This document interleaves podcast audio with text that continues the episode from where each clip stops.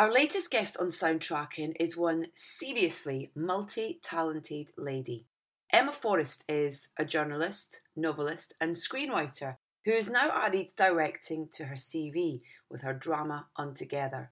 Starring Lola and Jemima Kirke, Jamie Dornan, Billy Crystal, and Emma's former husband Ben Mendelsohn, Untogether tells the story of two sisters in the throes of relationships that are challenging for very different reasons.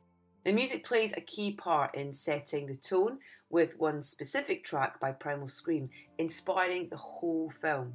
More on that shortly. First, a word from our good friends at Picador, the publishers of Bridget Jones's Diary, Adam Kay's This Is Going to Hurt, and now Help Me How Self Help Has Not Changed My Life.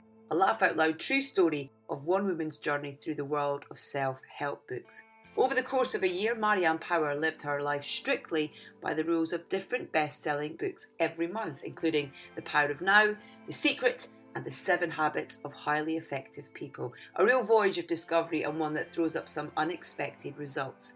Funny, achingly poignant, Help Me is the ideal read for anyone who's ever looked to a book to find happiness. Help Me How Self Help Has Not Changed My Life is available now in audiobook and in paperback from all good bookstores. And so to Untogether, which is scored by Robin Foster. And it's with Robin's track Hercules Climbs the White Mountain that we begin, since this was the piece he played to Emma that provided the basis for the entire soundscape of the movie.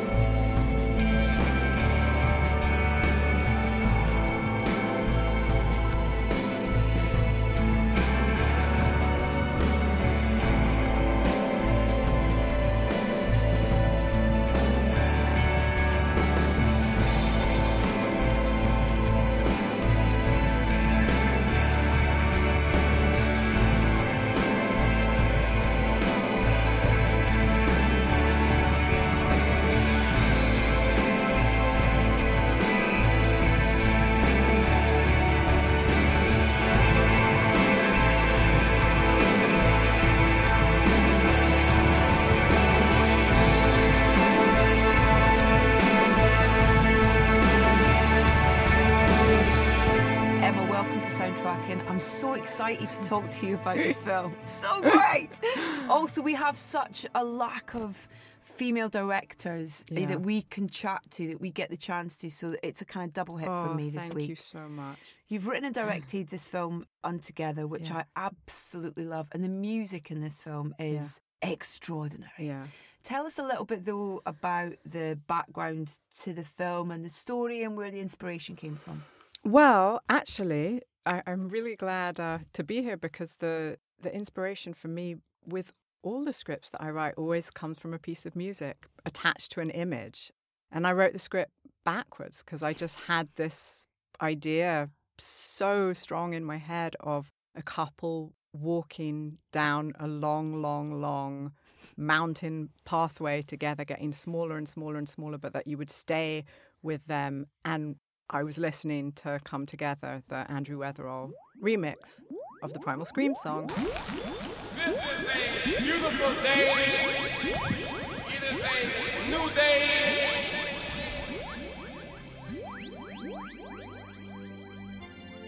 We are together.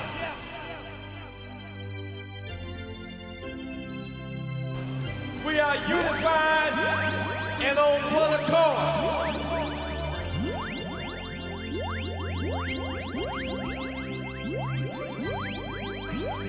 together we got power. Apart we got power. Today on this program you will hear gospel and rhythm and blues and jazz. All those are just labels. We know that music is music. And that music and that picture. Um were just so strong, and I worked backwards from it and thought, well, what's the story? How did they end up there? And the song, it really spoke to this idea I have of love as religious experience, mm-hmm. a sort of ecstatic experience, which also speaks to how I feel about music. You know, you you can very easily drop from one wormhole into the other if you're a mm-hmm. music obsessive, if you're sort of a love addict. If you have addictive tendencies, um, if you have mental health issues, they all come and go in and out of each other really easily, and that's that final image.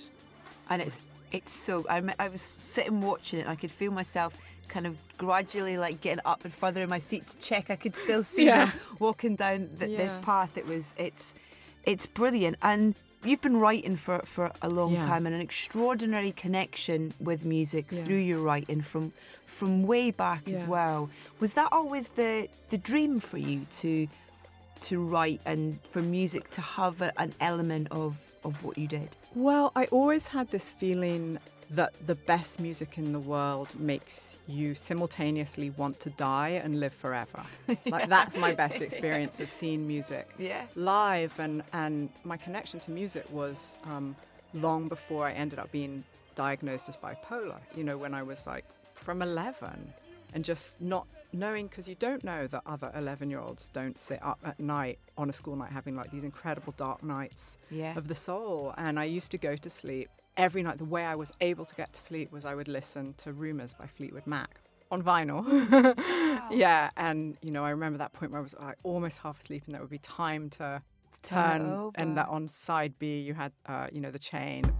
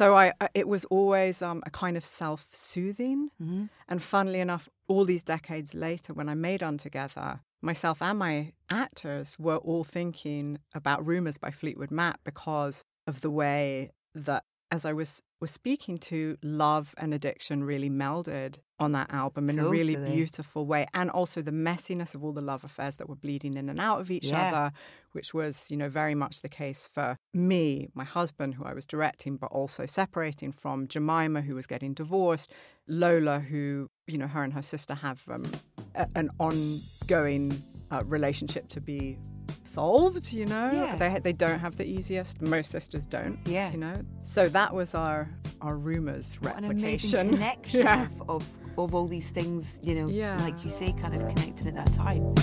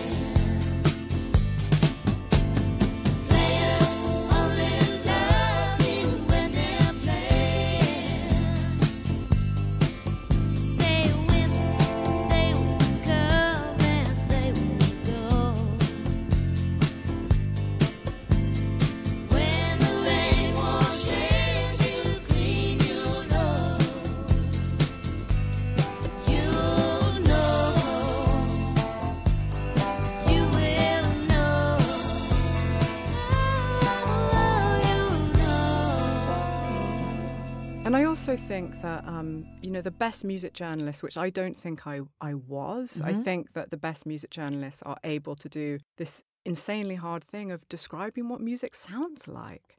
And if you can do that, or if you can have the discipline of having tried to do that, because I tried, you might have a shot at being able to direct because ah, being able to direct you're you're trying to take these images that have been imprisoned inside you for so long and actually get them first onto the page and then onto the screen hmm.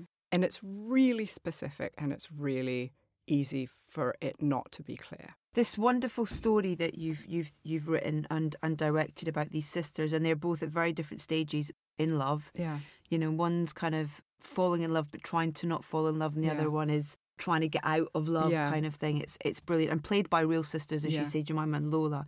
I mean, the casting of this is extraordinary, you know, and, and, and Jamie and Ben as well. I just mm. and, it, and Billy Crystal playing this oh. Jewish rabbi. Yeah. in it is. I kind of like kind of Yeah. gasped when he came on Yeah. screen, and it's just it was so perfect. Yeah. But to have that opportunity with your first film, and I know that you've you've written a lot of scripts that have almost been made, and, and kind of, and I know how difficult it is as well.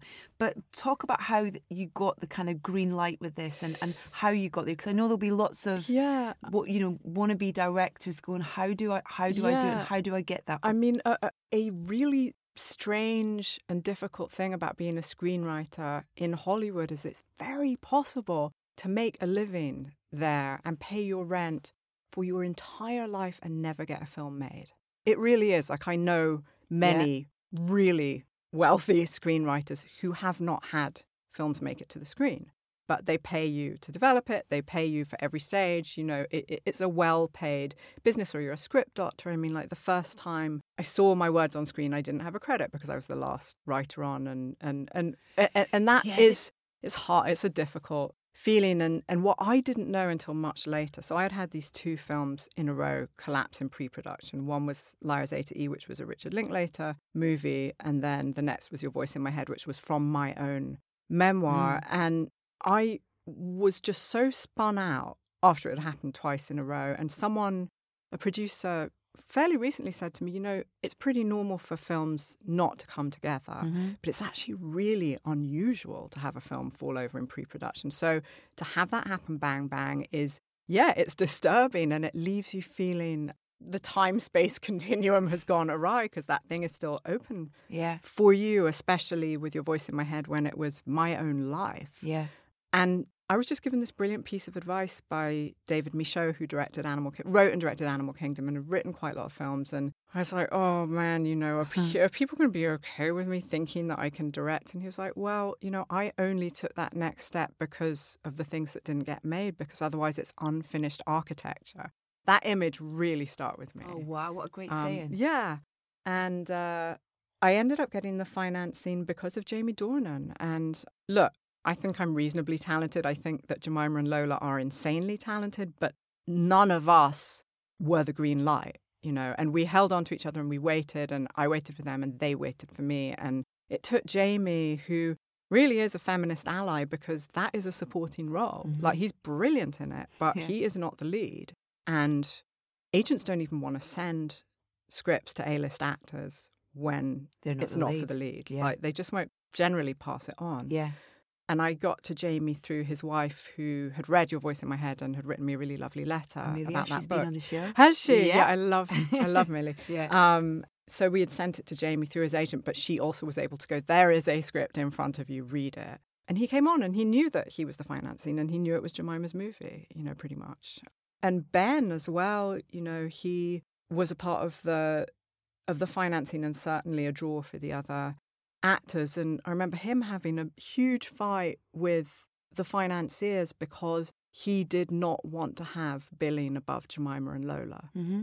and they wanted him to because he was perceived as a bigger Yeah. star and like you know it almost became a big throwdown thing because he was like you have to put their names Yeah. above mine so both those guys are pretty unusual It's really interesting though because you know actors want to make good work, whether they're the lead or not. They want to do good work Yeah. and they want to make and form great relationships on screen, off screen Yeah, with yeah. people. And I think that that's testament to the script that you've written Thank that these you. people have have said yes and they Yeah. and they want to do it because these roles and these characters are so interesting. They're complicated and they're layered and they're real as well. I mean, look, I mean, it's definitely true that Billy Crystal never, ever needs to work again. You know, um, Jennifer Grey, I was embarrassed about sending her a role that was, you know, it's a small role that she's kick ass Yeah, in, so but she had also, she'd read your voice in my head. Yeah. And she's like, yeah, I don't mind what it is, I'll come do it. Amazing. That's a great story. Yeah. So encouraging as well in terms of, you know, yeah, it's brilliant. It's so good. Thank you. Um, and you've got Robin Foster doing the um, Yeah. the Oh, composing wow. on this as well. I mean, what Oh, a great job! didn't he do great? Really good Yeah. job.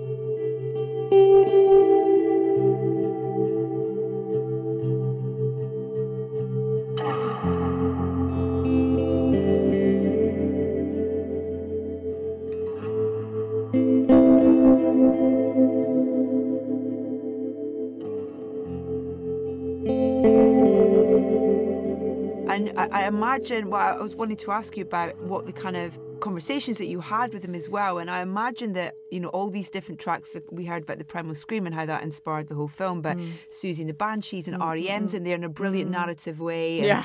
So great. And Belly as well. You know, there's some brilliant needle drops in there as well. Were they in the script? And talking to. Yeah, they were in the script, and and, and what was funny um, and sort of kismet. There's a lot of kismet with this movie. Um, with Robin Foster, who did such a beautiful job. When I was talking to composers, I said, "Look, my reference for this soundtrack is Spirit of Eden by Talk Talk, which." A lot of it sort of sounds like nighttime bird call, like it sounds like um, a dawn chorus of, of animals and, and uh, waking up. And Yeah. that was something visually I thought a lot about is all animal life in LA that people, because I wanted to show LA in a way that we don't usually see on screen. Partly because I was always on foot because I didn't drive. And I was also hyper aware of that animals that LA is built on somewhere wild. Like you're not supposed to live there. yeah, yeah. you're not really like meant to live in the desert. And uh, Robin Foster said that is my favorite album of all time. So that was a really lovely coincidence. Could it yeah. be awkward if you went, who? Yeah, What? yeah, yeah, yeah. Yeah, no, composers love Spirit. I didn't know it. Composers love Spirit of Eden by Talk Talk.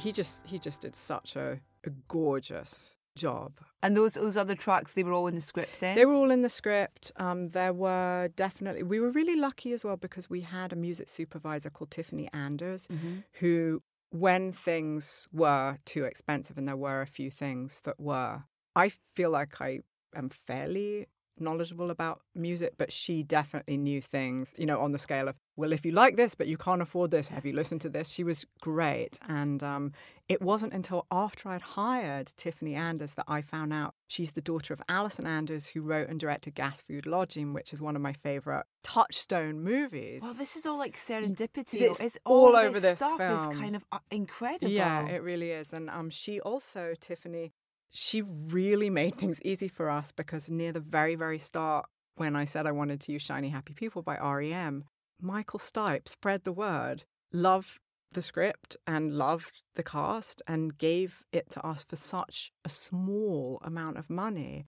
God that- bless Michael Stipe. That everyone else thereafter, Yeah. when they were asking for decent amounts of money, we were like, we can't give you more than we're giving REM Amazing. you know? And i think i think they gave it to us for like $2500 something crazy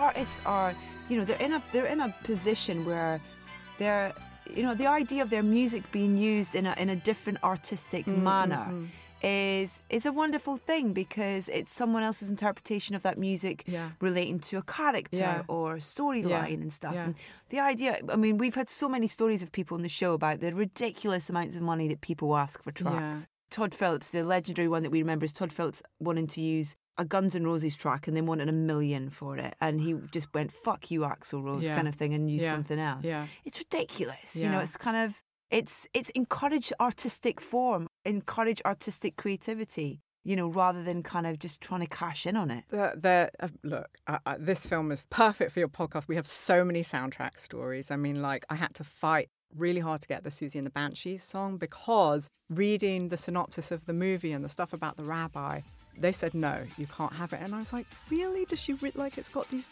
really idiosyncratic female leads. As she read it, Yeah. Turns out they thought that it was an evangelical movie, Oh, wow. like a, like one of those weird Christian, Yeah, yeah, yeah, you know, yeah, yeah, like yeah. Bible movies. yeah, yeah, yeah. It's like, can you explain to Siouxsie that it's not? Not and yet. then we got it.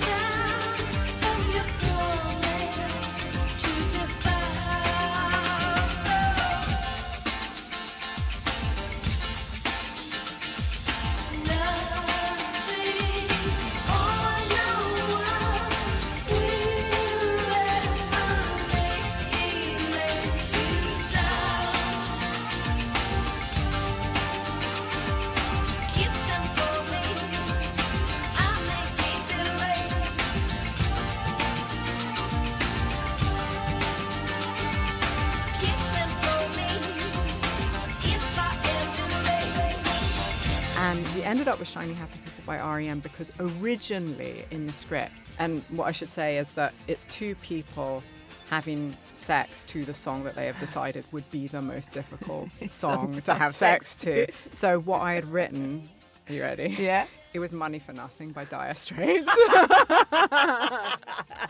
and I said to our music supervisor, I was like, Mark Knopfler's going to love this. He's going to find it hilarious. And we got a letter back saying, under no circumstances, you cannot use this song. He didn't think it was funny. Like But that. Michael Stipe did think it was Yeah. funny. Great. Yeah. Amazing. That's so, so great.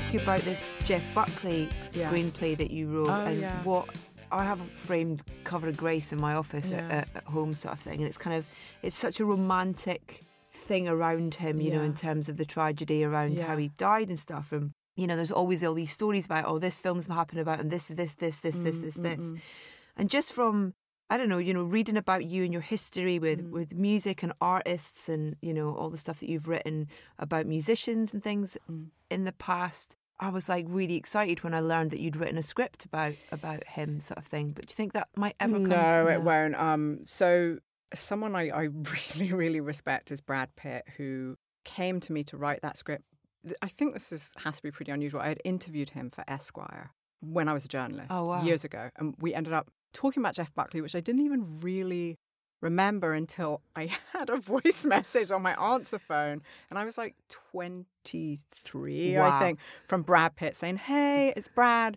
Um, do you remember we were talking about Jeff and you know I really want to make a, a movie about him and can we talk? Amazing that he came to you about it. There was something I must have said about Jeff. And also, you know what? Huge points for Brad.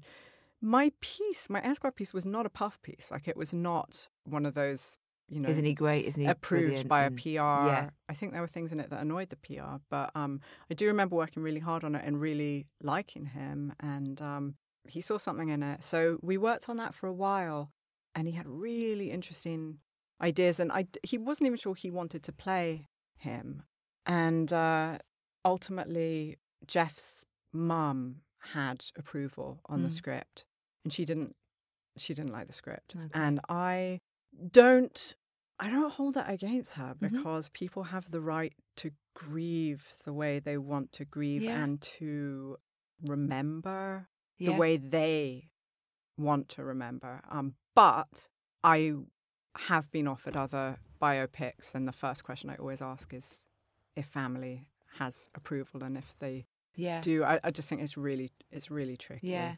And that's why, you know, the, the, the Todd Haynes Dylan movie is really interesting because it just takes it as a starting point and then Yeah, goes yeah, off yeah. into this sort of mad poetry. Mm. Um, but yeah, I wouldn't do it again that way. for you as a as a as a film fan and a music fan, are there moments watching films through the years that you really remember the music within that film? Oh kind God, I mean, all the time. I mean, the, the the the first thing that leaps to the forefront of my brain as soon as you ask that is the Spanish language version of "Crying" in Mulholland Drive in Club Silencio when you realise that she was miming to the music. I've probably watched that a hundred times. Yeah.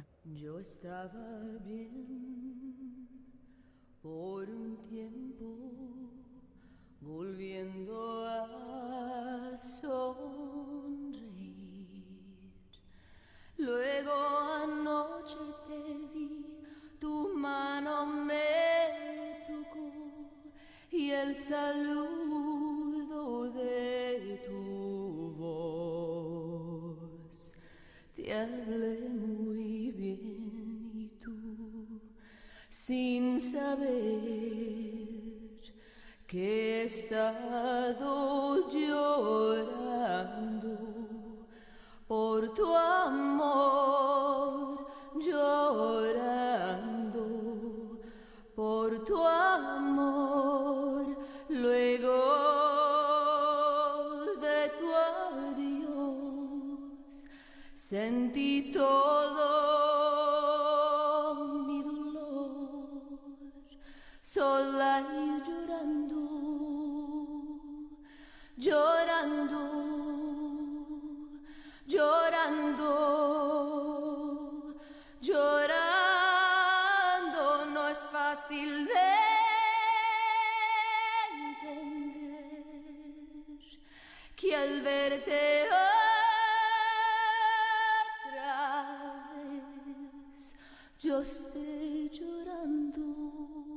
But I see a lot of your film in in that in a way in terms of how beautifully Mulholland Drive captured, like you say, parts of LA that you don't see.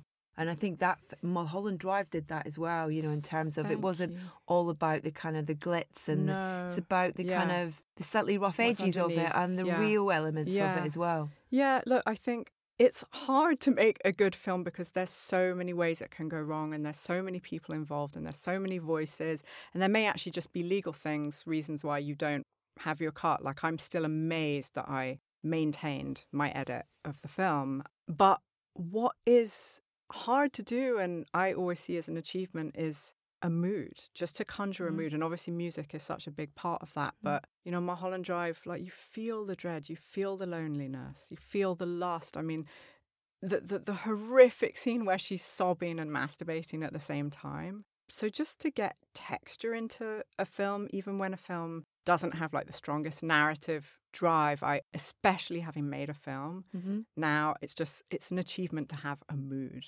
on Yeah. screen. How did you feel on the first day I felt great. You know, I I'm someone who's always driven my family crazy because when we go for walks, I feel like they always stand on the corner at crosswalks, like trying to decide which way to go. yeah. and and I'm like, just go this way. I'm not going to stand here. Let's just go. And and the thing about directing is accepting from the off that you have to make decisions, mm-hmm. and they may be the wrong decisions.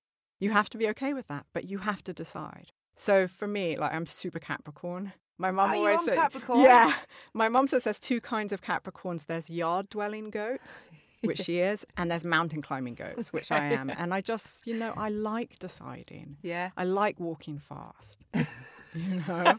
so I loved directing, and I loved, um, I really loved editing. I loved the idea that you could find other paths, find other stories that you hadn't written into the script. Yeah.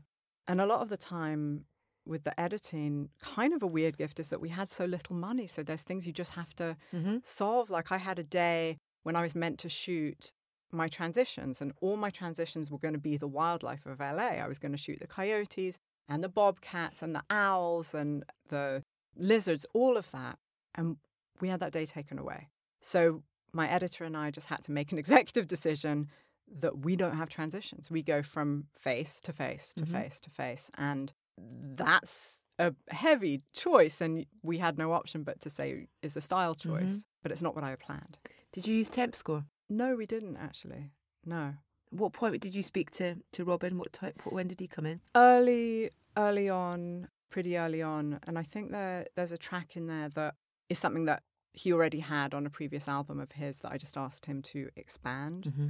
on. But he lives in, in France, so we were never in a room, which Oh, also wow. is not ideal, but we were okay. There's a piece called "Come Back" Yeah. that's just oh, it's yeah, amazing, Yeah.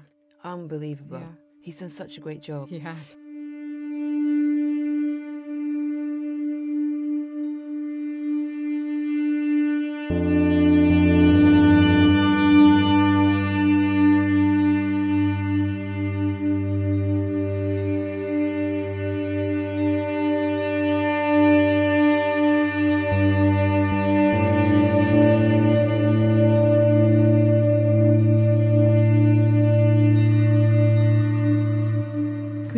Little bit about the performance that Ben gives as well as Yeah. as the singer? Yeah. which is is an extraordinary journey for a character Yeah. in those kind of three minutes or Yeah. whatever it is and stuff.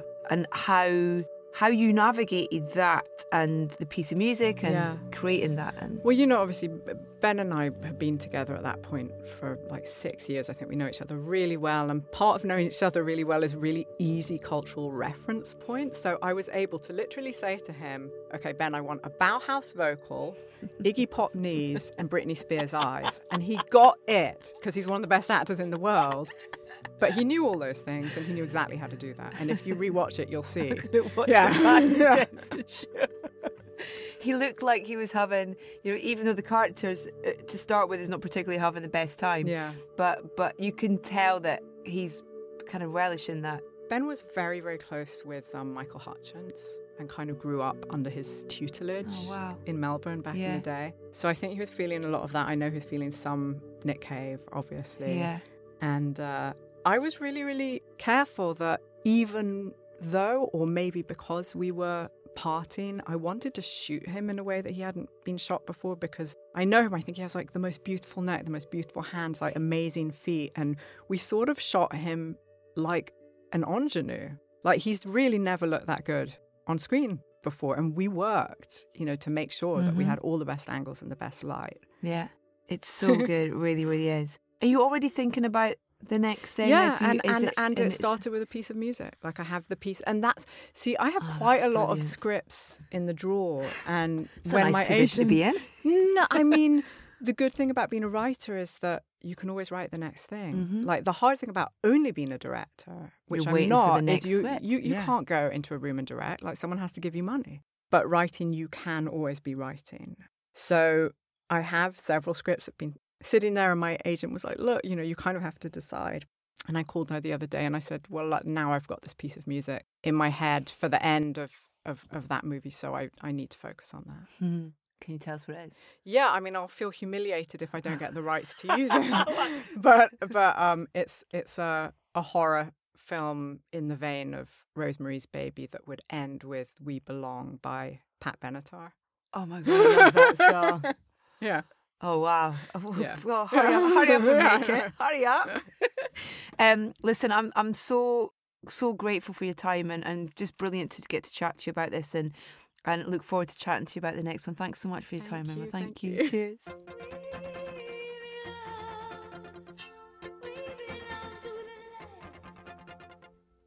Many times I tried to tell you, many times I cried alone. Always I'm surprised how well you cut my feelings to the bone. Don't wanna leave you really. I've invested too much time